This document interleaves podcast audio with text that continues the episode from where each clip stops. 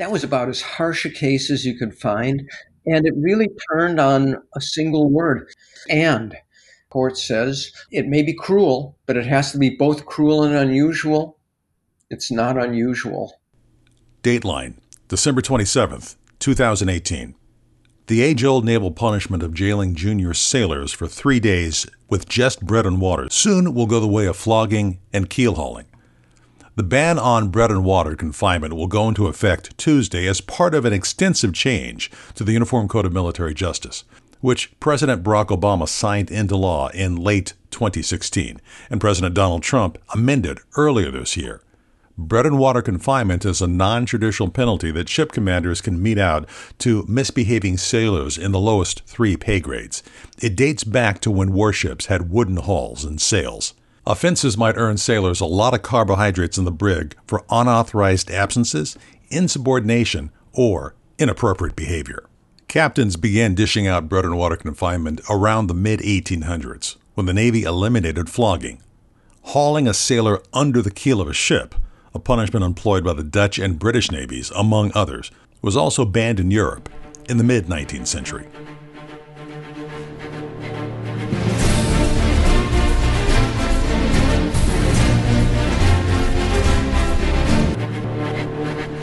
This story serves as the ideal transition into our sixth episode from the Stockdale Center's Bill of Rights series. In this episode, titled Judicial Procedure, we conclude the criminal rights and procedures guaranteed under our Bill of Rights. As a brief refresher, in episode 4, we outlined search, seizure, and the admissibility of criminal evidence, all stemming from the rights of the Fourth Amendment. Last episode, we introduced the Fifth Amendment to focus on the right against self incrimination and the importance of due process. With this one, we dive into the remaining rights of the Fifth Amendment before moving into the Sixth Amendment, the Seventh Amendment, and the Eighth Amendment. Let's listen to the Fifth and Sixth Amendment. No person shall be held to answer for a capital or otherwise infamous crime unless on a presentment or indictment of a grand jury, except in cases arising in the land or naval forces or in the militia, when in actual service in time of war or public danger. Nor shall any person be subject for the same offense to be twice put in jeopardy of life or limb, nor shall be compelled in any criminal case to be a witness against himself, nor be deprived of life, liberty, or property without due process of law nor shall private property be taken for public use without just compensation. Fifth Amendment. In all criminal prosecutions, the accused shall enjoy the right to a speedy and public trial by an impartial jury of the state and district wherein the crime shall have been committed, which district shall have been previously ascertained by law, and to be informed of the nature and cause of the accusation, to be confronted with the witnesses against him, to have compulsory process for obtaining witnesses in his favor, and to have the assistance of counsel for his defense. Sixth Amendment. I'm your host and narrator, Michael Sears, joined by legal scholars and military JAGs. With this episode, we outline what your judicial procedure looks like as an accused citizen.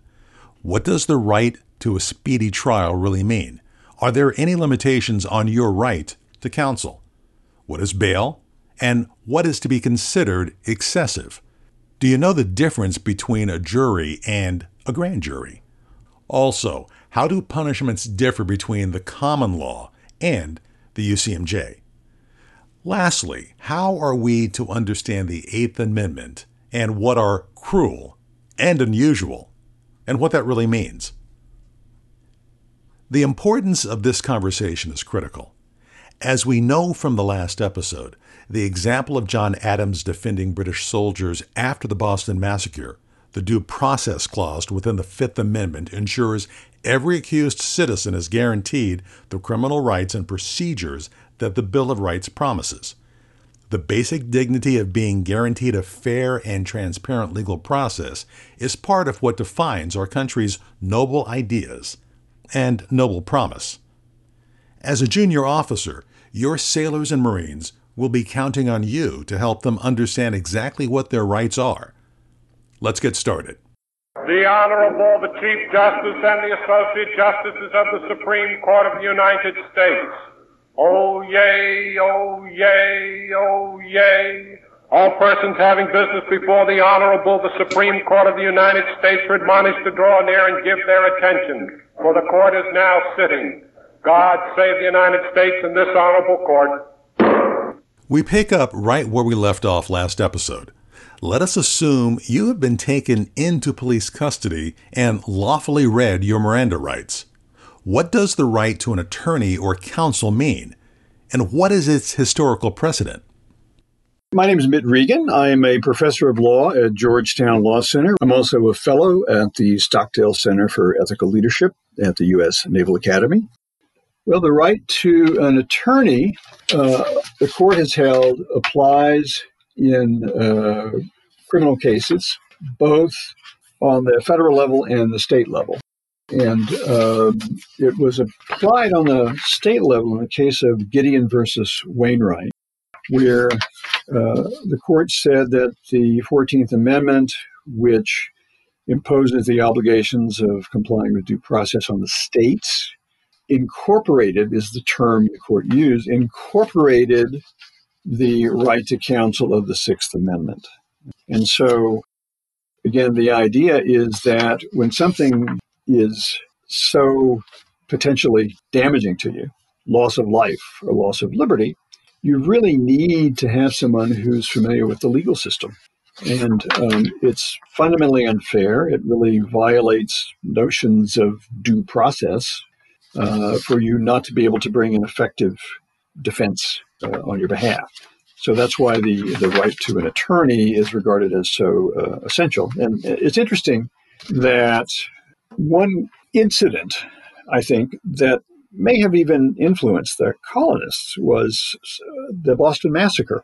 Boston Massacre involved a case in which several British soldiers were accused of firing into a crowd, killing five colonists as the uh, intense resistance to the British Crown was uh, increasing. And the soldiers and some of the civilians who were also charged found it really difficult to find a lawyer. And the person who eventually stepped forward to defend them was John Adams, you know, future first our first vice president and future president. And Adams took on the defense and all were acquitted of murder. Two were convicted of manslaughter. And Adams said that that was, uh, as he put it, one of the best pieces of service I ever rendered my country. Because he said, judgment of death against those soldiers would have been a foul stain upon this country. And so he believed firmly in the right to counsel, and that case uh, illustrates its value. We know the right to counsel is guaranteed under the Sixth Amendment. We now turn to Professor Luban for more perspective on the right to counsel and what to expect from lawyers provided by the government. I'm David Luban. I'm a professor of law and philosophy at Georgetown University Law Center, and I also have the uh, honor and privilege of being the distinguished chair in ethics at the Stockdale Center for Ethical Leadership at the United States Naval Academy. One of the things that's really central to our Bill of Rights are the rights of people that are accused of crimes. And you know, what we like to think of is that the criminal process involves a trial, it's a search for truth. But we have some rights in the Constitution that might actually help to defeat the search for truth, like the, the right against self incrimination. Uh, well, maybe maybe nobody is a better witness in this criminal case against me than me myself. I was there. I know what I did. Why can't you make me say what I did? Why do I get to take the fifth? Well, it's uh, you know it's something that's in the Constitution that defeats the truth maybe in the name of human dignity, that uh, to make me throw myself on the sword or else lie is a violation of human dignity. And then uh, along the same route, you might think, um, you, know, clever lawyers, they can sometimes, um, you know, make, uh, you know, make green look like blue. They can uh, um, exclude evidence. Why do we allow that to defeat the search for truth? Well, it's once again, I think there's a real human dignity idea behind the, the idea that um, if I'm not a, a naturally skilled speaker, maybe I don't even know the English language, maybe I have a ferocious stammer or something so that I can't tell my own story, that I should have somebody who's there championing me, upholding my legal rights, and, and telling my story for me. Now, what's amazing is that for a long time, until the 1960s, the way that uh, the right to counsel was interpreted was that uh, not that you get a free lawyer, it's that if you can pay for a lawyer, we can't stop you from bringing that lawyer in. But what about people who couldn't pay for a lawyer? Well, sometimes the judges would say, um, any volunteers out there in the local bar and get a pro bono lawyer. Um, sometimes they would appoint a lawyer, and lots of times those lawyers were kind of grudging because they weren't getting paid.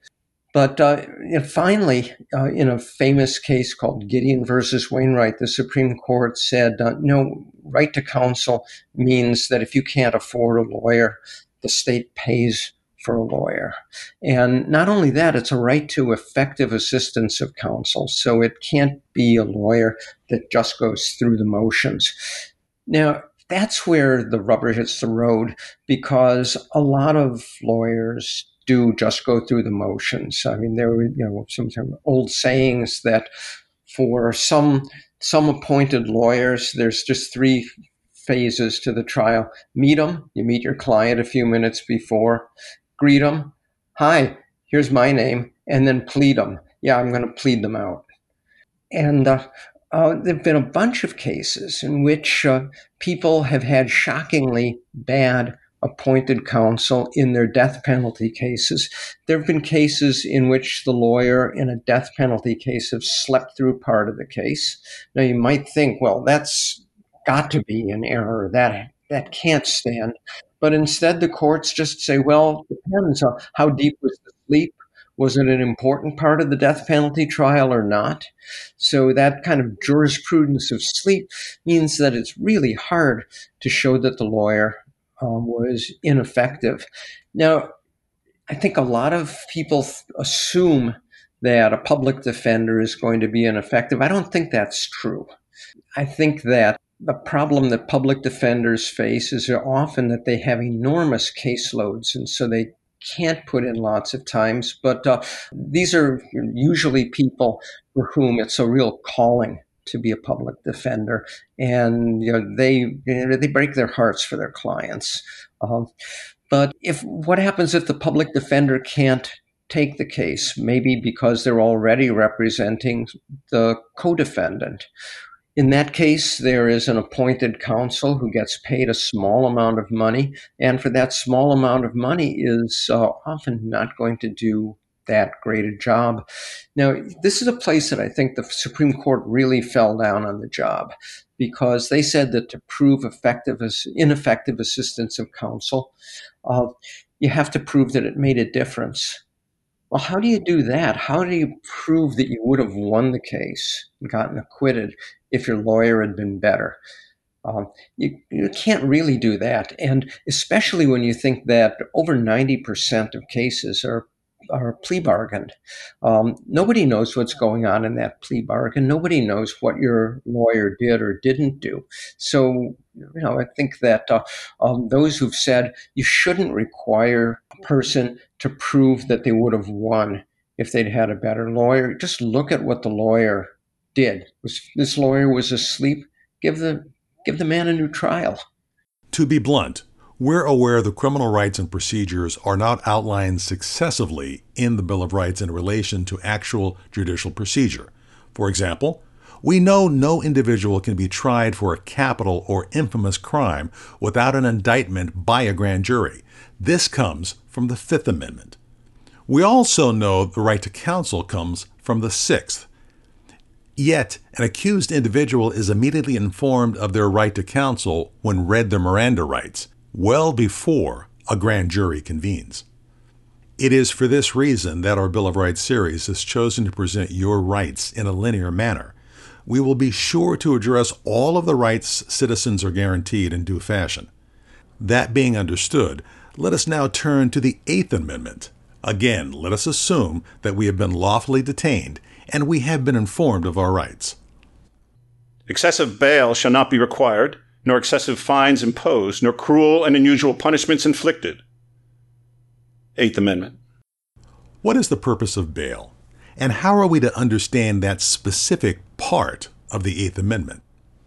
Well, this is a really interesting question. I mean, what what bail is for is mostly just to uh, either, uh, in some cases, get somebody who's too dangerous to let out, to keep them locked up pending trial, so that, for example, they don't go out and murder the witnesses or to guarantee that they're going to show up in court.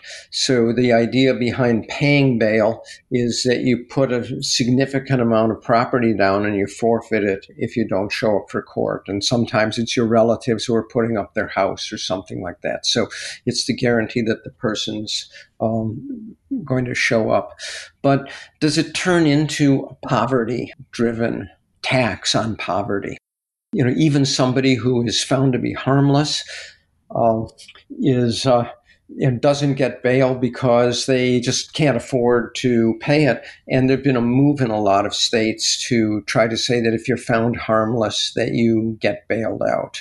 If there's no reason to think that you're going to flee the state uh, or something like that, then uh, you don't get bailed out. And there have been studies that show that bail is done in a racially discriminatory way, that uh, white people and minorities who have the, uh, you know, according to the bail bondsman whose whole livelihood depends on it, the accuracy of flight risk. There, there's no difference between their flight risk, but uh, the white person gets bail that they can afford, and uh, the minority person does not. After an individual has been released upon posting bail, let's talk about what happens next. This brings us back to the Fifth Amendment and a grand jury. Professor Regan, what is a grand jury? Is a trial inevitable? Well, a grand jury is a group of people convened by a prosecutor to uh, hear evidence that the prosecutor believes uh, warrants uh, the grand jury issuing an indictment, right, which is basically charging someone with a crime. Now, the grand jury meets in uh, secret uh, because if people are under investigation and let's say the grand jury concludes there's not enough evidence to indict them, you know, a leak of grand jury information could be detrimental to someone, it could harm them unfairly, right? And so this is presented to the grand jury, and what it's meant to do is check the power of a prosecutor, right? So you might say, well, look, a prosecutor gathers evidence, he or she believes there's enough evidence to charge someone with a crime, they should just be able to go ahead and do that. The grand jury stands between the prosecutor and individuals by saying, all right, we want the voice of the community here as a check on the prosecutor, just to make sure that there is, in fact, enough evidence that we believe would justify bringing a prosecution. So, uh, in that sense, it's a way to hold the prosecutor uh, accountable before any kind of charge is even brought. Professor Regan talks about the value of the community in the form of the grand jury to hold a prosecutor in check. However, it is important to state that these are rights guaranteed in a criminal case. The Bill of Rights, whether it be free speech or criminal procedure, functions to protect you as a citizen from the abuses of government of state actors. But what happens if the grand jury agrees and an indictment is issued? We turn back to the Sixth Amendment to understand the right to a speedy trial and the importance of public trials. A speedy trial is not defined in the Constitution. The concept is that you shouldn't be incarcerated for some indefinite period of time before you're tried. That is, before you know, whether your guilt or innocence is determined. Now, particularly if it turns out you're innocent, but you've been incarcerated for two years. I mean, that's a huge unfair burden. What has happened is that Congress and many states have passed laws that provide specific limits within which a trial must occur. So what they've done is put some flesh on the on the bones, basically. Uh, the Speedy Trial Act on the federal level sets a time limit of 70 days from the date of the filing of the indictment uh, until the trial. States vary, but it's you know around that number. Um, but defendants also can waive the right to a speedy trial if they need more time to prepare a defense. So uh, this is not uncommon that they do that. But after they do so, the government is still subject to that requirement. So if the defendant uh, waives that right, that doesn't mean that the government now can, you know, wait for years before it uh, it brings that person to trial. I mentioned a while back the Star Chamber.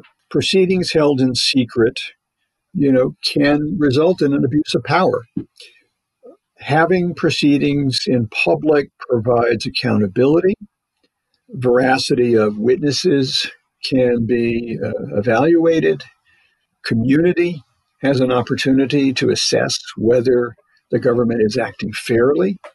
And uh, Justice Brandeis said in another context that sunlight is the best disinfectant, right? So we want things out in the open. we want things to be transparent because then we know what government is doing and we can evaluate whether it's acting responsibly.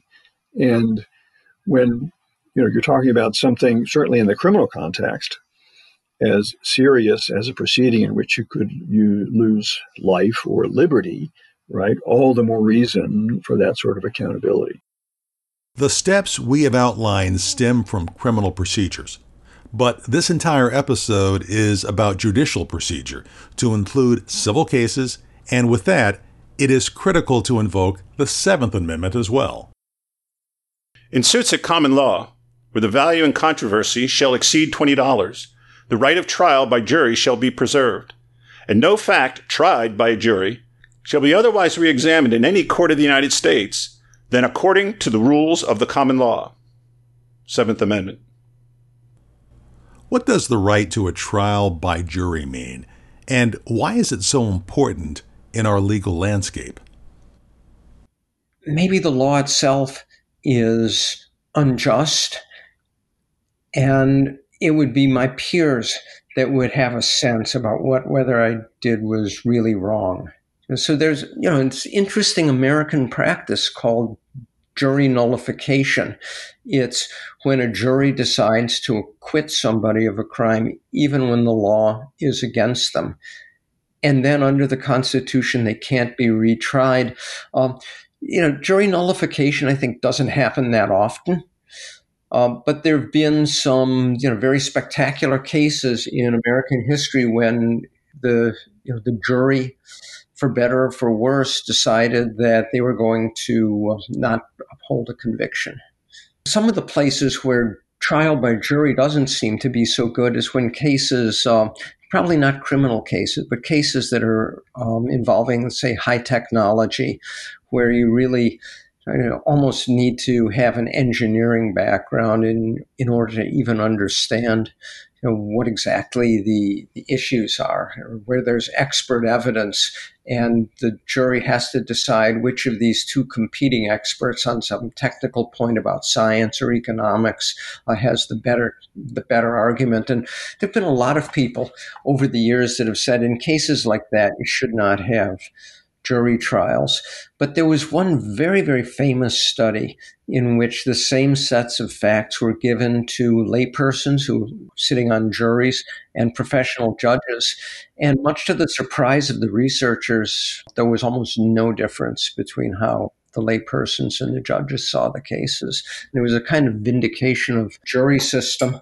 Yet, if I could get personal about this, I was once um, on a very difficult. I was the the foreman of the jury a very um, heart wrenching decision. It was a, a rape case. It was his word against hers about consent. Um, it always just an incredibly difficult playing of God. And I, my fellow jurors and I, you know, said to each other, you know, it doesn't feel that good to play God. But I ended up being proud of the jury because, uh, you know, we deliberated for a day and a half And I thought that my fellow citizens were fantastic. The defendant didn't testify on his own behalf. And that's not supposed to be held against him. And anytime one of the jurors started to bring that up, the others would say, no, no, no, we can't hold that against him. We're not allowed to. And everybody was really conscientious. It made me think that, uh, you know, it made me very proud to be part of the jury system.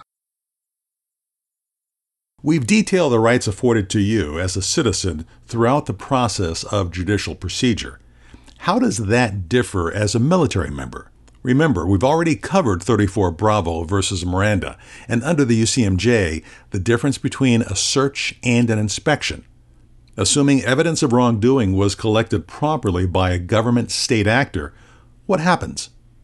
Also, what is the relationship between the UCMJ and the brigade conduct system? My name is Colonel Christopher B. Shaw, United States Marine Corps graduated from the Naval Academy in 1994 and became an infantry officer. After that, I went to law school and became a judge advocate in the Marine Corps. Currently, I'm serving as the staff judge advocate for Marine Corps Combat Development Command. Midshipmen uh, that are part of the brigade are active duty service members, and as such, they are subject to the Uniform Code of Military Justice. What that means is that oftentimes the commandant who has special court martial convening authority and the superintendent who has general court martial convening authority oftentimes have a choice whether they're going to use the brigade uh, conduct system or the Uniform Code of Military Justice to prosecute violations of the Uniform Code of Military Justice. An example of this uh, could be a Marine, or rather a midshipman, who cheats on an exam. Certainly, uh, that uh, midshipman can face the brigade conduct system. But if that cheating involved money, involved grand conspiracies, the supe or the dot may choose to actually use the Uniform Code of Military Justice as a tool to hold that midshipman accountable. Professor Nevitt continues. So, um, at all times, um, 24 7, 365, if you are a military active duty officer, and the reserve rules are quite complicated, so we'll just keep it simple with uh, a recently commissioned ensign from the Naval Academy although a midshipman at the Naval Academy, the UCMJ does apply to him or her. Um, you are seen as representing the military at all times. Um, you never, you may take the uniform off physically, but um, symbolically, you never really take it off as, as a representative of the U.S. Armed Forces. Brigade conduct system in the UCMJ, um, they are somewhat related, um, but I would think of the brigade conduct system as one, the Constitution applies to the brigade conduct system, but it's really a, an administrative conduct system set up by the superintendent and the commandant related to the development of midshipmen. The Uniform Code of Military Justice is more criminal. Well, it is criminal in nature. And so the UCMJ, you have more rights regarding right to an attorney, uh, there's a higher bar on what evidence can be brought in front of a courtroom, but also the stakes are much higher. In the UCMJ, you can be sentenced to prison for a long time. The punishments are much, much uh, higher than any sort of administrative hearing. The brigade conduct system may feel like a criminal proceeding, but it really isn't. It's not a court martial. Uh, and the best analogy I would think to the brigade conduct system is an administrative board that you might see out in the fleet where the rules of evidence don't apply, but there are certain basic um, notions of fair play and due process that you have the right uh, at a brigade conduct uh, system, but not at the same rights you would be afforded at the UCMJ. So the, the Naval Academy leadership provides certain guard posts that provides and guarantees due process. Um, an, an, attorney, a JAG, is is is involved in this. Um, and all of this is subject to duly uh, passed regulations. So, big picture, the brigade conduct system is not a criminal proceeding, it's an administrative proceeding. And the Naval Academy is a training command. So, it may seem formal, may have the feeling of some sort of formalistic uh, court martial, but it most certainly uh, is not. The, the punishment is much, much lighter. Um, but there are certain protections in place uh, to guarantee due process.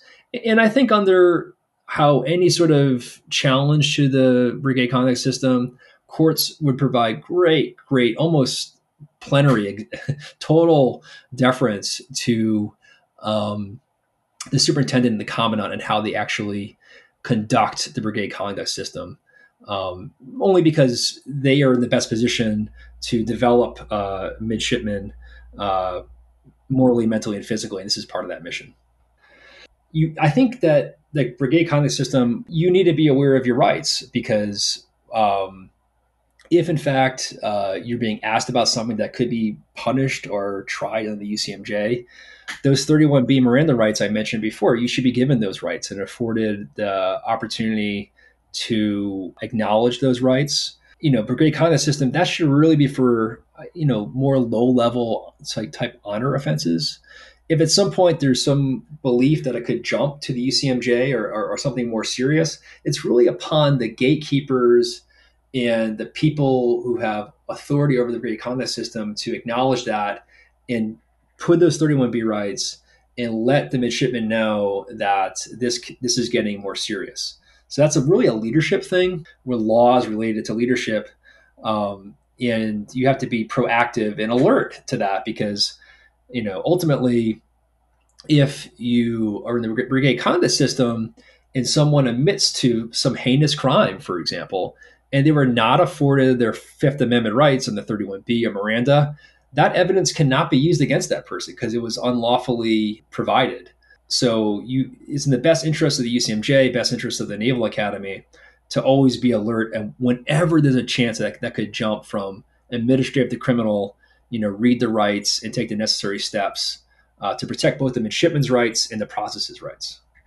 We now enter the final portion of criminal and judicial procedure protected by the bill of rights we covered the fourth amendment and search and seizure the fifth amendment detailing due process self-incrimination and grand juries the sixth amendment and the right to counsel and a speedy and fair trial, the Seventh Amendment and the guarantee of a jury trial of peers, and the meaning of bail from the Eighth Amendment. We now turn to the last right in the Eighth Amendment, protecting against cruel and unusual punishment. Let us assume you have been found guilty by a jury. What does cruel and unusual mean? I'm Lieutenant Commander Liz Jarzik, JAG Corps, United States Navy. I'm an assistant professor of military law in the Leadership, Education, and Development Division. I'm also the law section head here at the United States Naval Academy. Cruel and unusual punishment is something we talked about just a little bit about the, the idea of bread and water.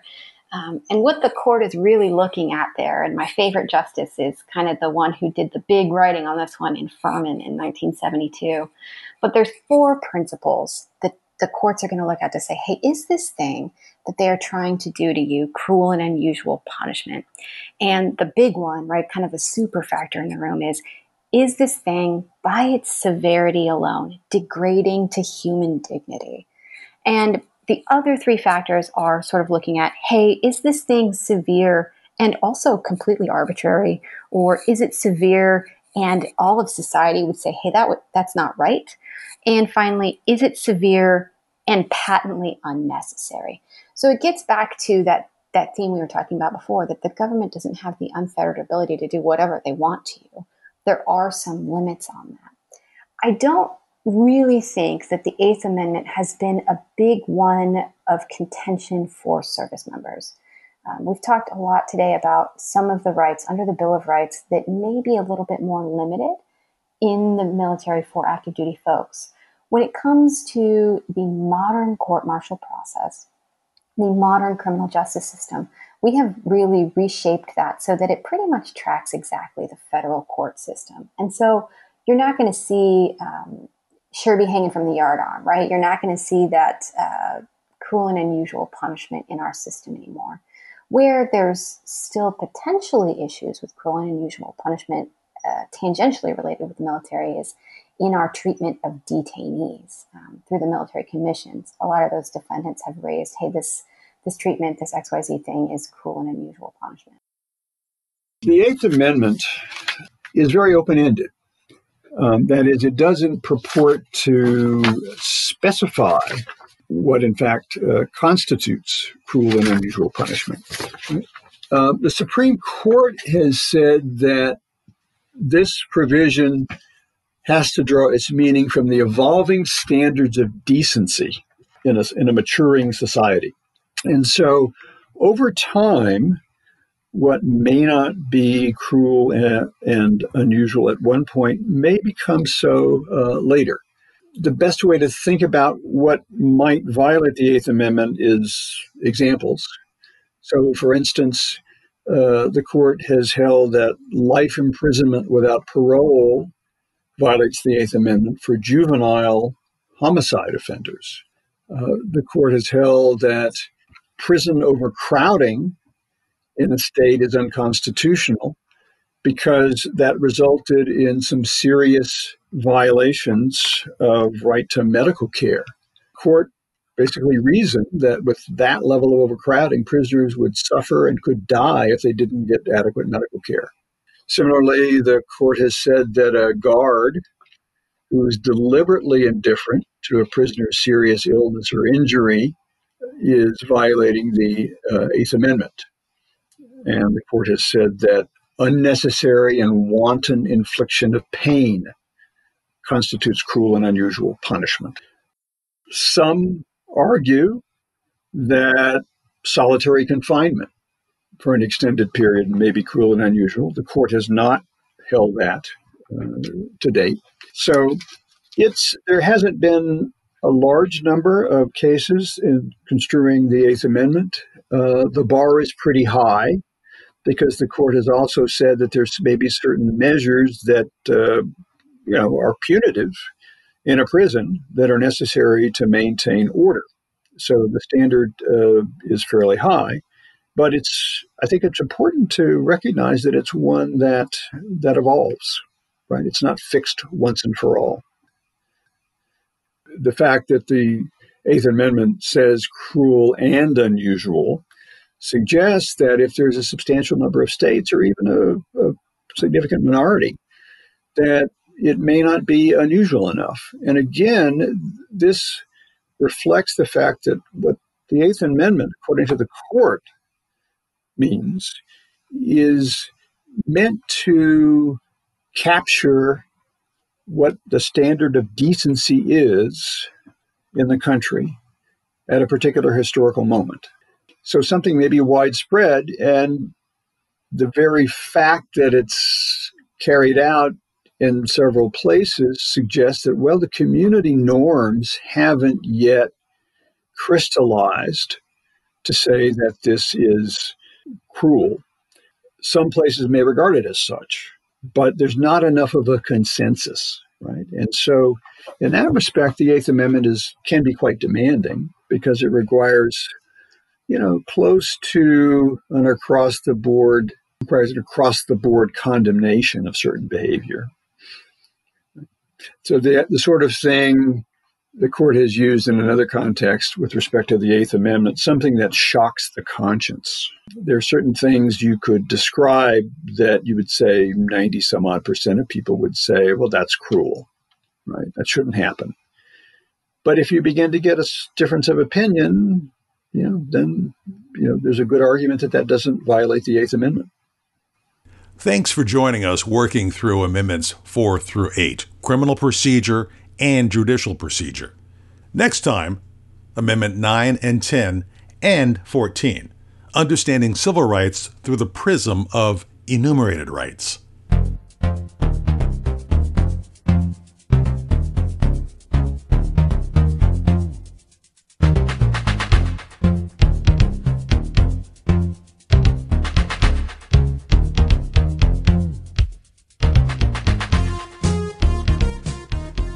Thanks for listening to the Bill of Rights podcast from the Stockdale Center at the United States Naval Academy. This is a series of presentations that covers the interconnections between the U.S. Constitution, the Bill of Rights, and how the Uniform Code of Military Justice relates to each other. Tune in for the rest of the series covering freedoms, criminal procedure, courts, trials, and enumerated rights, among other things. You raised your hand in an oath to the Constitution the first day you got here. Make sure you know what it means. These podcasts are brought to you by the Stockdale Center for Ethical Leadership. I'm Michael Sears, the Director of Leadership Innovation, and I'm with my partner, Ensign Aidan Riley. We wrote, edited, and produced this series. Would also like to thank our guests Professor Doug Rauch as James Madison, Professor Mark Nevitt, Professor Jeff McCrease, Professor Mary DeCritico, Professor Brielle Harbin, Professor David Luban, Professor Mitt Regan, Professor Jeff Kosseff, Lieutenant Commander Elizabeth Jarzik, and Colonel Christopher Shaw, United States Marine Corps. Music by theme song from Pirates of the Caribbean. He's a pirate. From the movie Pirates of the Caribbean by Hans Zimmer. And Beverly Hills Cop by Harold Faltermeyer. From the movie Beverly Hills Cop. Words by James Madison and the 55 founding fathers who started this conversation. And we are happy they did.